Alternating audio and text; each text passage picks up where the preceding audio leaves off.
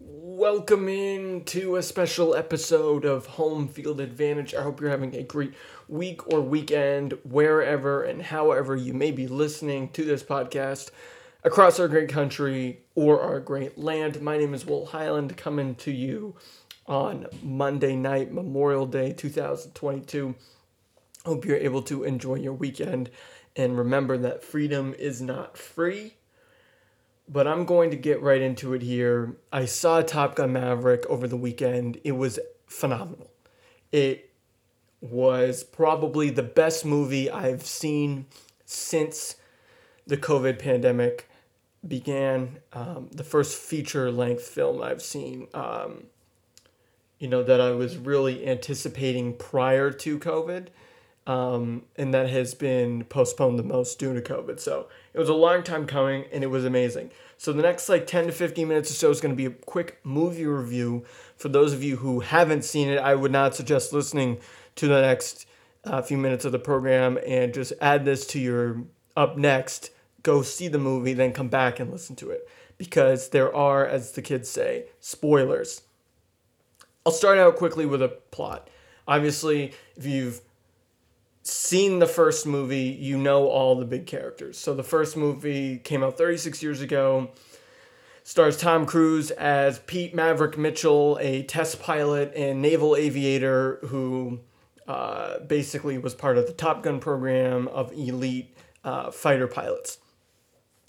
He loses his best friend and wingman, Nick Goose um, Bradshaw, during a uh, flight accident in the first film, and that really serves as a huge theme in the second film as well. So basically, this second movie starts out with uh, basically like all Tom Cruise movies, sort of a standalone action f- sequence to start off the film. He is in, or Cruise, also known as Maverick. I'll, I'll refer to him as Maverick for the rest of the for the rest of the review. He is basically testing a high speed jet uh, through the air and he's pushing his limits and pissing off his superiors. So, very similar to a lot of the roles we see Tom Cruise in, very similar to what we saw in the first film uh, in 1986. He is here doing the same thing to open up the second film. It really does set the stage. You've got the Kenny Loggins Danger Zone um, theme to open up. You've got the beautiful cinematography of the sun rising in an aircraft carrier and just all that lovely stuff that you get. Um, so the first scene after the intro is basically, as I said, the uh, the test sequence. Uh, he is then reprimanded for that test sequence, where in, in which he oh, disobeyed orders and sentenced um, to go teach a group of young pilots rather than be a pilot himself. So, Ed Harris, um, you might remember him from National Treasure 2 or uh, Apollo 13. He uh, plays Rear Admiral Chester Cain. Chester Cain comes to Maverick after. Cain says, Okay, Maverick, like, I wish I could fire you, but Iceman, who you might remember from the first film, uh, put in a good word on Maverick's behalf and gotten him the job teaching uh, test pilots on um, on North Island. So after that opening sequence, Maverick heads over to North Island. He gets uh, to run into uh, Jon Hamm's character, who I believe is known as Beau Simpson in this uh, in this film, and Simpson gives Maverick uh, basically an ultimatum like the only way you're going to fly again is if you teach this program. Um, in this program, we are prepping the participants and the candidates for a top secret covert mission mission in, in the Middle East where they needed to take out um, basically nuclear arms preparation materials. So I believe it was a uranium development plant uh, where they've been enriching uranium, and it is uh, Top Gun class's job to go there and take out the uranium and stop this rogue uh, group from helping Iran uh, obtain a nuclear weapon. That is my understanding. I could be completely off, but that's um, what I believe is going on here. So he basically goes through the training mechanism. He's he does all the Tom Cruise stuff. He runs into his old girlfriend who is played by Jennifer Connelly, who was not in the first film that I know of. Uh, her name is Penny Benjamin. They rekindle their relationship. We've got a scene where he runs into uh, Miles Teller's character, who is Rooster Bradshaw, uh, the son of Goose, who died in the first film. That becomes a huge part of the movie as well. Um, as they meet each other. Now, Rooster ends up being a candidate for this mission. Um, and so, for that reason, there's a lot of tension early on in the film. But as I said, we get the normal Top Gun Tom Cruise sort of scenes here. There's a lot of flight sequences, a lot of uh, a lot of scenes where there are where there are let's I want to say allusions to the first film, which I kind of like. Um, there's he there's situations where Maverick's getting chewed out by his bosses. So all this stuff that you would think would happen in a Top Gun movie happens here, but it happens so in a very modern and realistic and fun, but also like newer way. Like it doesn't feel like just a replication of the first film. It does feel new, and that's great. So basically, after all this, um, he pays a visit to uh, Iceman. Uh, Maverick does, and this is where the plot really starts to thicken. Cruise's character Maverick starts to vent to Iceman about uh, how hard it is to teach the mission. There's a lot of particulars and flight maneuvers that a lot of the candidates don't believe they can do. There's a lot of talented supporting characters and candidates in this in this film who who really have a good arc of beginning to believe in themselves. But before this though, he, he's talking to he's talking to Iceman he's really just saying, I don't know if I can do this. Um, they don't he doesn't really believe that anyone's ready. He singles out Rooster in particular. He's afraid that Rooster will get himself killed. Uh, he feels a lot of guilt, not only because of what happened to Goose, but also because Rooster was trying to get into the Naval Academy, and it was actually Maverick who made it so that didn't happen because he was worried about the safety of Rooster in the future. But he knows that Iceman understands all these things, and he is really just venting to Iceman about how hard it is um, to to work on this mission and to create uh, create these bonds with everybody.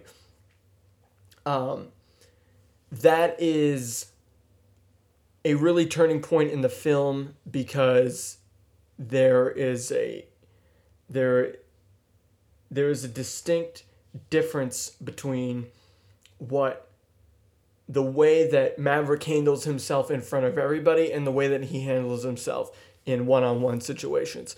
So he looks up to Iceman, and Iceman is going through a terminal illness um, at this time. At this time, and it's so painful that he can't even speak. And so basically, Iceman is typing words to him. But before he leaves, Iceman basically talks for the first time in the entire conversation out loud and tells uh, tells Maverick that they need him and that Rooster needs him. So he gets his shit together. He goes back, um, even though uh, he's been he's been really down in the dumps about the whole mission. Maverick heads back, only to find out a few years later or a few days later, excuse me, that Iceman dies. Because of that, Simpson takes um, takes Maverick off the mission because he no longer really needs uh, to please Iceman, and Iceman isn't alive to have the influence on the situation. Uh, he he's the one in uh, in the first place that got uh, Maverick the job, and so Simpson relieves Maverick of his duty, and Maverick you know sort of down in the dumps about it, but again, but he un- he understands and he follows the order for a few minutes only until there's a there's a uh, there's a scene where he comes through and performs the mission for everyone to see after taking a plane that didn't belong to him. And so then all the candidates and Simpson see that he actually can do it and that the mission, which everyone was so worried about, is actually able to be completed.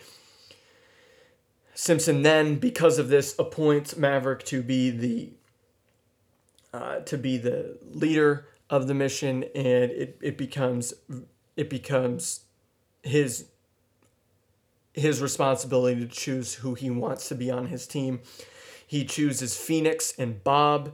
He also chooses uh, Rooster as his own wingman.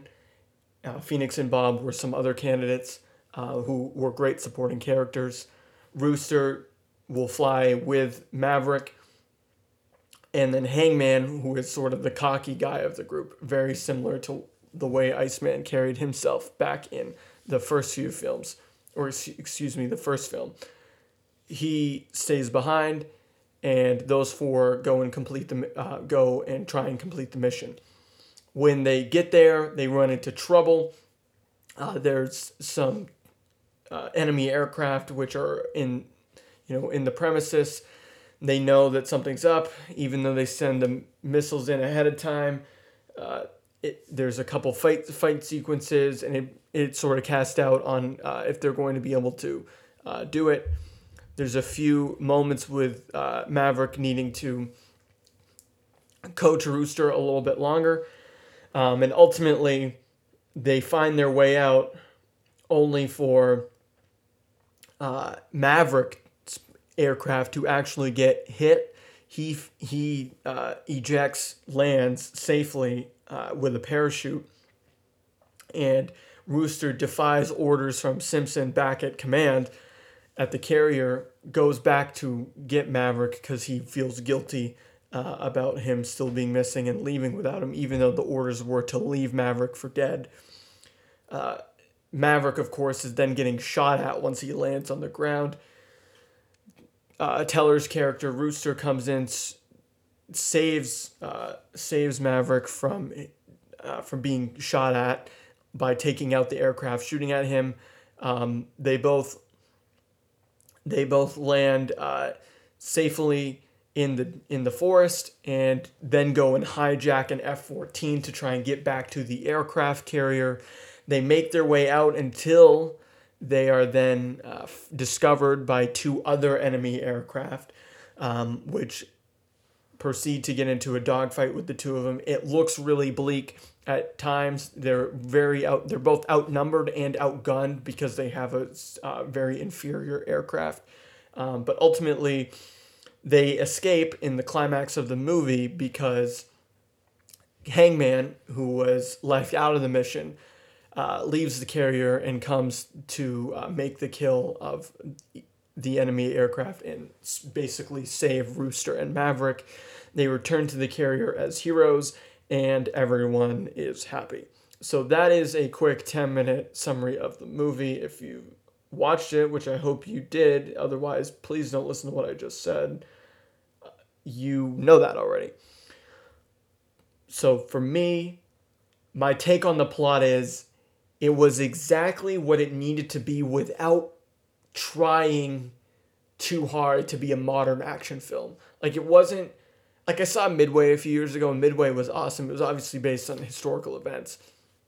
And Midway also did a good job of recreating a an aircraft fight scene, a fighter pilot scene without trying to make it too modern. Some you know, sometimes you see these action movies where these aircraft are fighting each other and it looks like it's ridiculously um, you know too modern and not believable. Like this was modern enough to be exciting but not too far-fetched in a way. So that's what i really liked about the fight the fighting sequences toward the end of the film. Um, what i liked about the plot line in general is it it it brought back themes from the first few movies without necessarily regurgitating the same sort of uh, comedic elements uh, that made the first film uh, that made the first film iconic. I think this movie was slightly more serious than the first Top Gun, and also this movie had better supporting characters. I think uh, Phoenix and Bob, who I mentioned, were good. Uh, obviously, Hangman was really the hero of the film. Um, we did get to see a uh, few a few glimpses of Anthony Edwards' character Goose, um, although be it in a uh, reappearance of of old footage.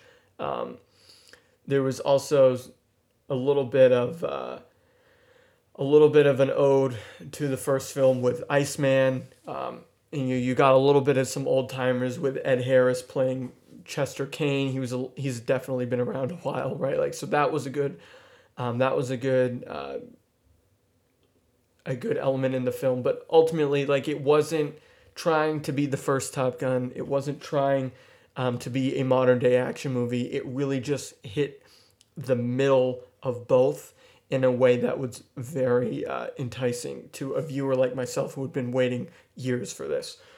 Uh, similarly, I thought the cinematography and score was among some of the best movies I've seen since uh, since the COVID pandemic. Namely, the action shots, uh, the way that they put you in the cockpit, um, a lot of them was phenomenal.